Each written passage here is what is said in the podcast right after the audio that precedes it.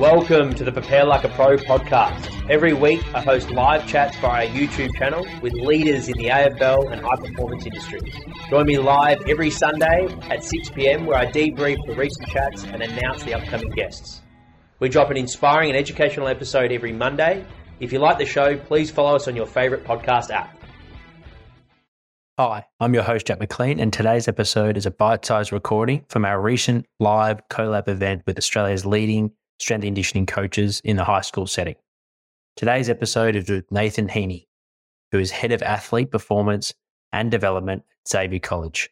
His subject was on GPS utilization with aspirational junior footballers and its impact on training planning and periodization. You can connect with Nathan via his Instagram and check out his website, runningprogram.com.au. Hope you enjoy. Welcome, Nate. Thanks for jumping on, mate. No problems, Jack. Thanks for the invite and thanks for having me. Let's dive straight into your topic. What are some of your key considerations when dealing with Australian rules footballers from a from a GPS reporting point of view? Yeah, no problem. So it's actually obviously timely that I've followed on from from Jared. So there's going to be some similarities here because I think we obviously share a pretty similar philosophy on it. But I guess one of the key things for me is ensuring that your GPS metrics are valid and reliable. So, based on some of the metrics that that uh, Jared alluded to using, he clearly has a slightly more sophisticated GPS units than me. So, that valid and reliability concept is is obviously unit dependent. So, there's obviously, I guess, with the advent of of less expensive GPS units now, they're they're I guess more widely accessible across schools. So we have probably we use a slightly cheaper brand than certainly what would be used at an AFL level, and as such, that has an impact on what metrics we can use. So we, you know, we tend to stick to duration, distance, work rate, high intensity running, both absolute and relative, and then obviously max speed.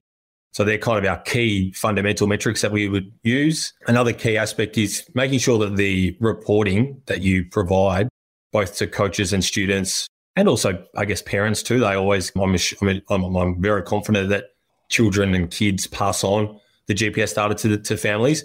It's making sure yeah. that the, the, the report is relatable and the athletes actually understand the information. I think that's so critical because there can be a lot of misconceptions that arise off the back of a poor understanding with the GPS data. And then I guess the other thing, and, and Jared definitely alluded to this, the types of sessions that you're using it with has a massive impact on what the key considerations are. So, for example, if you're providing a report for training versus a game, it's completely different. Mm. So the game, you just describing what's happened and, and there's obviously context around results and and conditions and opposition, etc.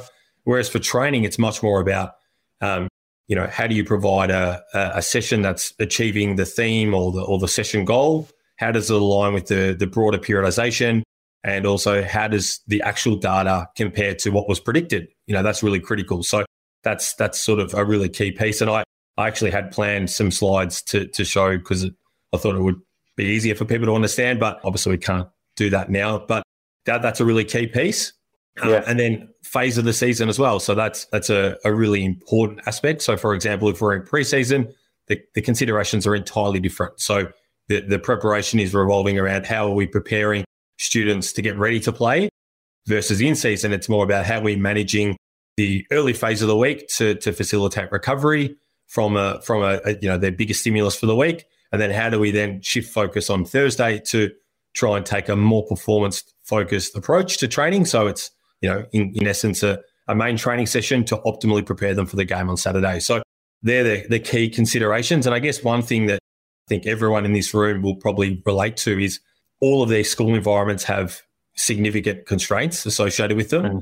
And like I know, for example, at you know at Xavier College where I work, our preseasons entire is entirely completed in the mornings before, so it doesn't conflict with their summer sport commitments.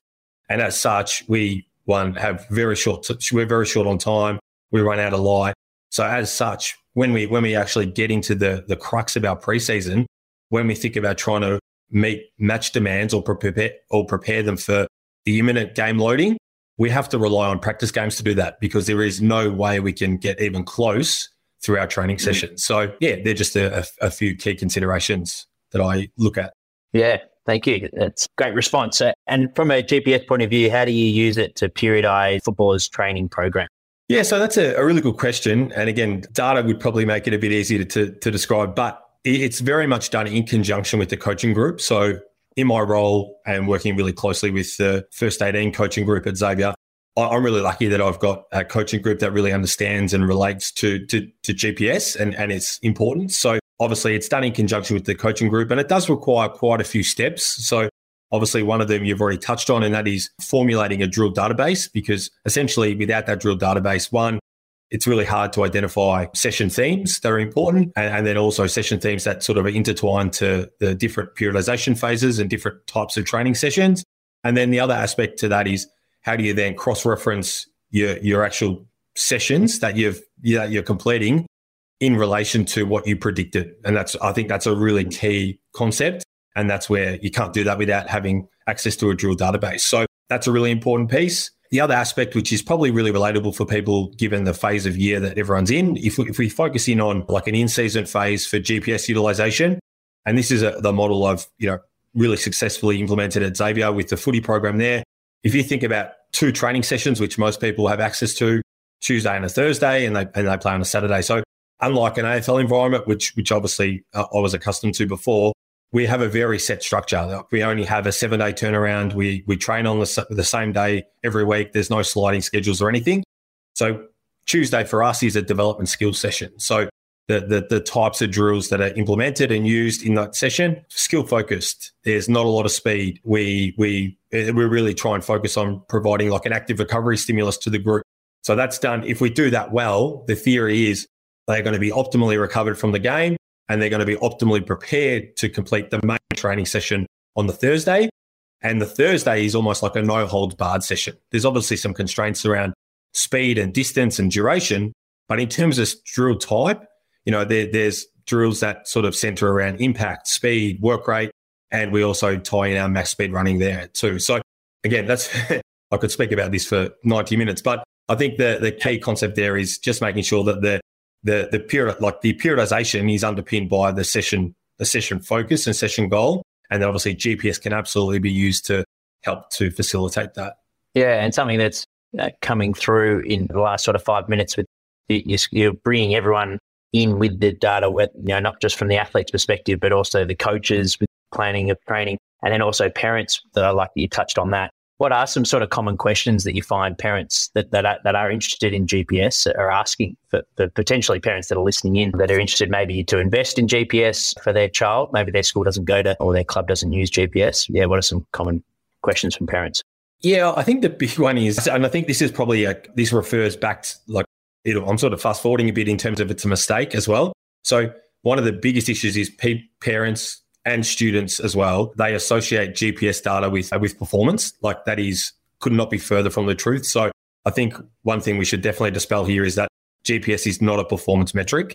It's you know it's simply a byproduct of what's happened in a game or a training session, and it's largely underpinned by your physical qualities. So, for example, if you have an athlete that doesn't possess great max speed, well, they're going to find it more challenging to I hit a, hit a high max speed, and also they're going to be challenged in terms of hitting high absolute and relative high intensity running meters. So I think that is a really key concept, and I try and ingrain that really early with our students and our and our families, so that they don't think that high is better or more is better with, when it comes to GPS. And then I guess in terms of one thing we're trying to do at, at Xavier is almost develop a bit of a, I guess, a, a progression for for our students in our footy program. So we're starting to use GPS on on students as as young as year eight. So as they yeah, as they sort of come through the the Xavier system in terms of our football program, they've had access to GPS all the way through. The parents understand what it's used for. The kids are familiar with it, and also we can start to see, well, hey, here's the demands of of the of the game and training as you come through the system ultimately you have aspirations to play in our first 18 program. Here's the de- here's what the demands are for that. So when you're mm. coming into year 10, it's really important that we pay, you know, careful consideration to certain GPS metrics so that we can better prepare you to come into the the preseason to give yourself the best chance to to make the squad. So yeah, there's there's there's probably a few more, but they're probably the main ones. Hey there, hope you enjoyed that episode with Nathan Heaney. We're just going to take a quick break to hear a snippet of our interview with Nilesh Murthy. For those guys, like you've seen um, the best athletes at, at, the highest level for, for nearly a decade now, what, what do they do well Um, from from any, it doesn't have to be the the uh, medical world, but just how they prepare, how they train, game day, everything that you've, you've seen that you've learnt yourself. What is what are some things that young footballers um, need to focus on? Do you think? I think that again, being a one being one club, we've seen players come and go, but we've also seen um, you know kids from 20, 2011 turn into men in 2012, and um, at the Giants, um, you know, your original players. I think what they do really well that they're consistent and, and they're being, they're consistent at being a professional footballer. It's not um, within club hours, but they're consistent at being a professional footballer know, throughout their um, you know week. Um, and, and I think that they do the ninety nine percent of the stuff really well, and they hound in into the one percent of things. So they, they tick all those boxes. And you know, if, if like you said, the footballers are listening, you know, our, our boys would um, be going to you know recovery centres on the days off. Um, you know, doing their prep pre-training. Um, they'll be doing their extras post gym, and that, if that, that being regards to tendon loading, you know, or extras in terms of their past history of you know, shoulder injury or knee injury. Um, and I think one of the big difference, big different things I, I realised in players, and reckon players that probably come from other clubs initially when they're old, older, and probably you know um, had the balls to ask, ask questions and challenge us why am I doing mm. this? Um, I think that well kind of helps. We had a couple of players come through, like example, Matty De Boer. To hear more from Nilesh, make sure to scroll to episode 57 on the Prepare Like a Pro podcast.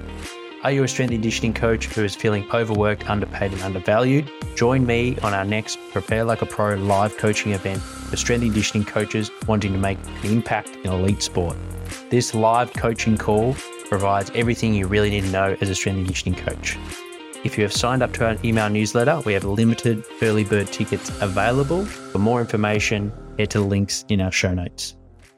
Yeah, you touched on it for a second there, but what are some, some common mistakes from strength and conditioning coaches that are utilizing GPS as a tool?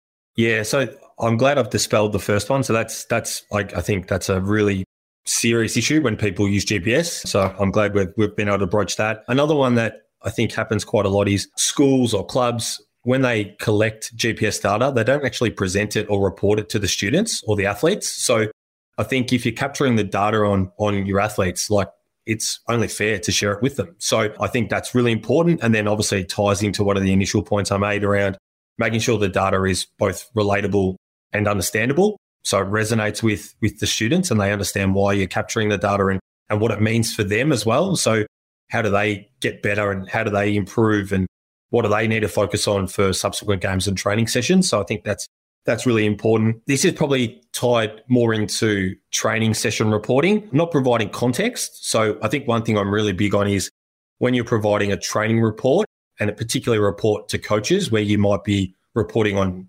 different training drills and what they elicit, it's providing context. So what was the session goal? What were the session targets? And how does the actual data compare to that? Because that mm. provides you with context. Did the did the did the session go for or elicit 1.5k more than you planned? Well, okay, it did, but why? Like, how can you mm. how can you not let that happen again? Or was it or was it a, a decision you made in consultation in consultation with the coaches at the time? I think that stuff's really important. And then yeah, so I think I think they're probably the big ones. Yeah, Jack, I think I think yeah, they're, they're probably the the key the key mistakes that I see across across people that use GPS.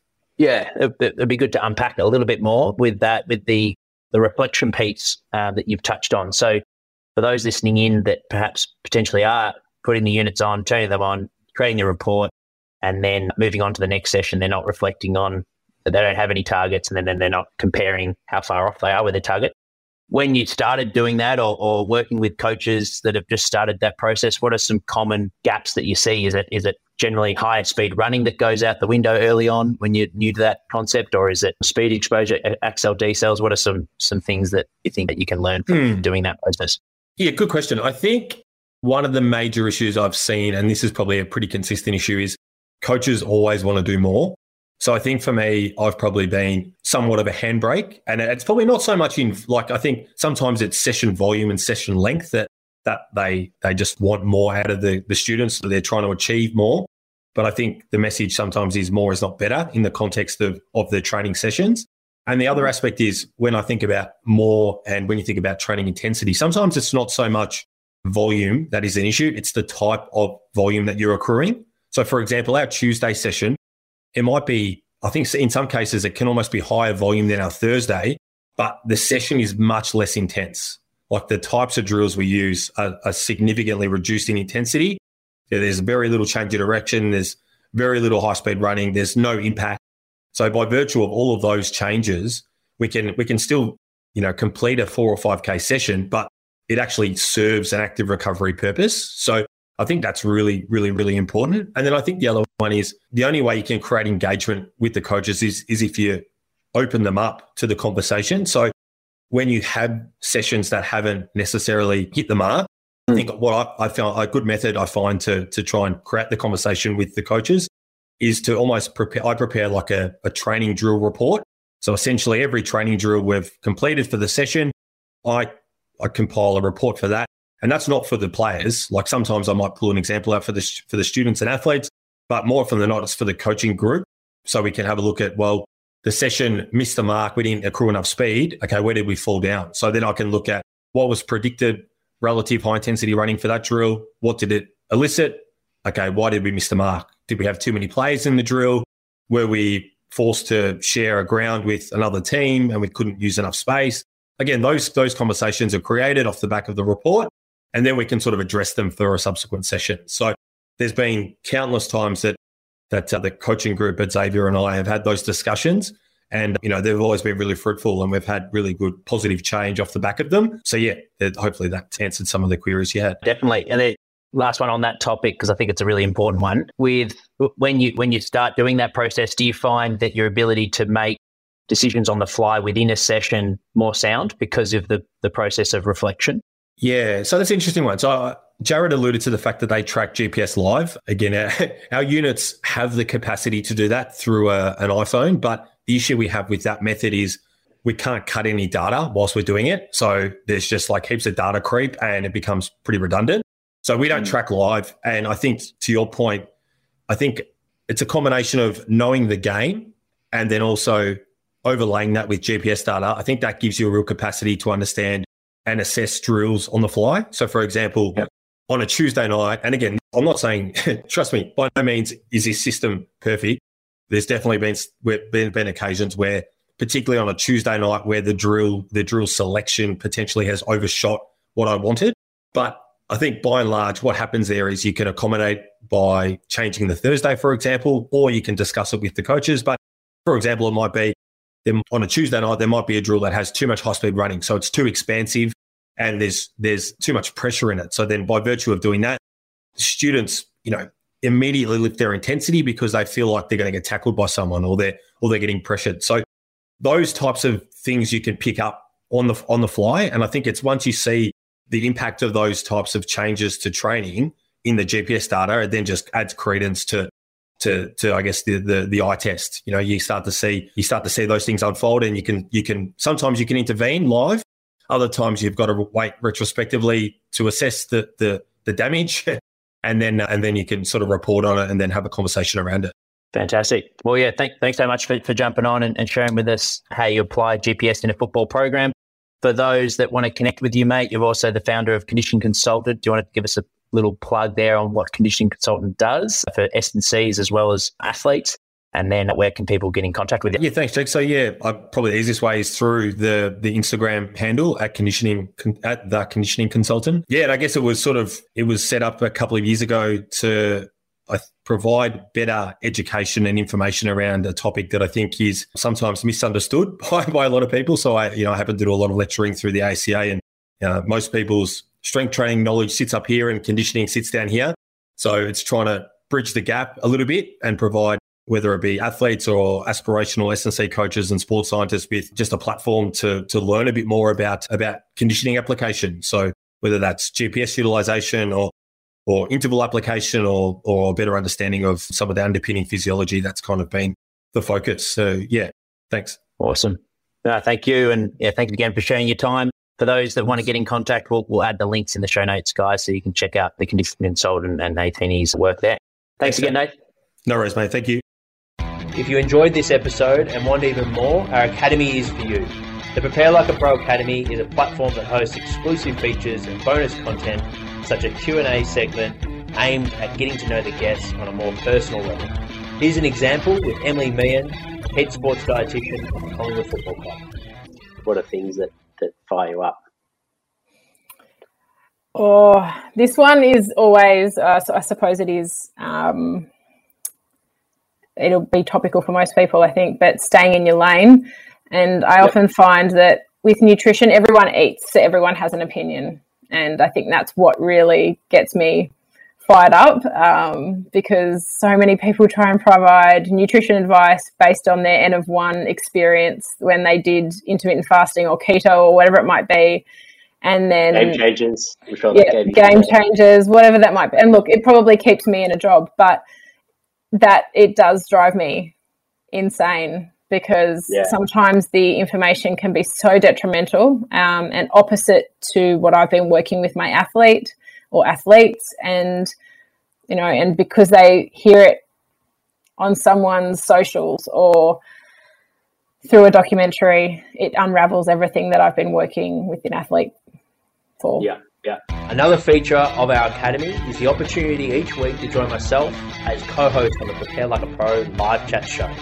Here's an example with Academy member Rama Davies, the strength and conditioning coach at the Box Hill Hawks. Welcome, Rama, to the chat. Uh, Rama has also worked at, at Box Hill, or currently he's working at Box Hill Hawks with us, awesome. so he's another Box Hill man uh, in the strength and conditioning department. So I'll handle it over to you, Rama, to, to ask your question, mate. Thanks for joining us. Excellent. Thanks, Jack. And yeah, thanks, um, thanks, Sam, for the chat. It was, uh, I found it to be really insightful, plenty of gems in there, um, and I enjoyed it a lot. Um, mate, my, my question to you was you spoke a, quite a bit about um, perspective during that chat. Um, and I was wondering what are some of the things that you either know or um, do physically that um, you wish you either knew or did um, back at the beginning of your career? Uh, what are some of those things? Mm, yeah, good question. Um, yeah, so I suppose with perspective on life, um, that sort of point, um, it yeah certainly yeah has been massive for me now, and and didn't probably have that as much when I was younger. Um, I suppose one thing I might mention is is gratitude. I spend a lot of my mm. time um, doing a lot of gratitude exercises, listening to podcasts, doing a, a, journal every day, just a bit to say what I'm grateful for, sort of three things, and um, that's a fantastic way that I've been able to, yeah, like reset and and just kind of gain that gratitude and perspective about, you know, that there is more to life than football, or you know, maybe hmm. whatever. As an S and C coach, you know, if something's you're having a hard time um, it can be massive with just yeah opening your eyes a little bit and losing that sort of tunnel vision or being stuck in that in that work bubble. Um, yeah. So that's that's been huge.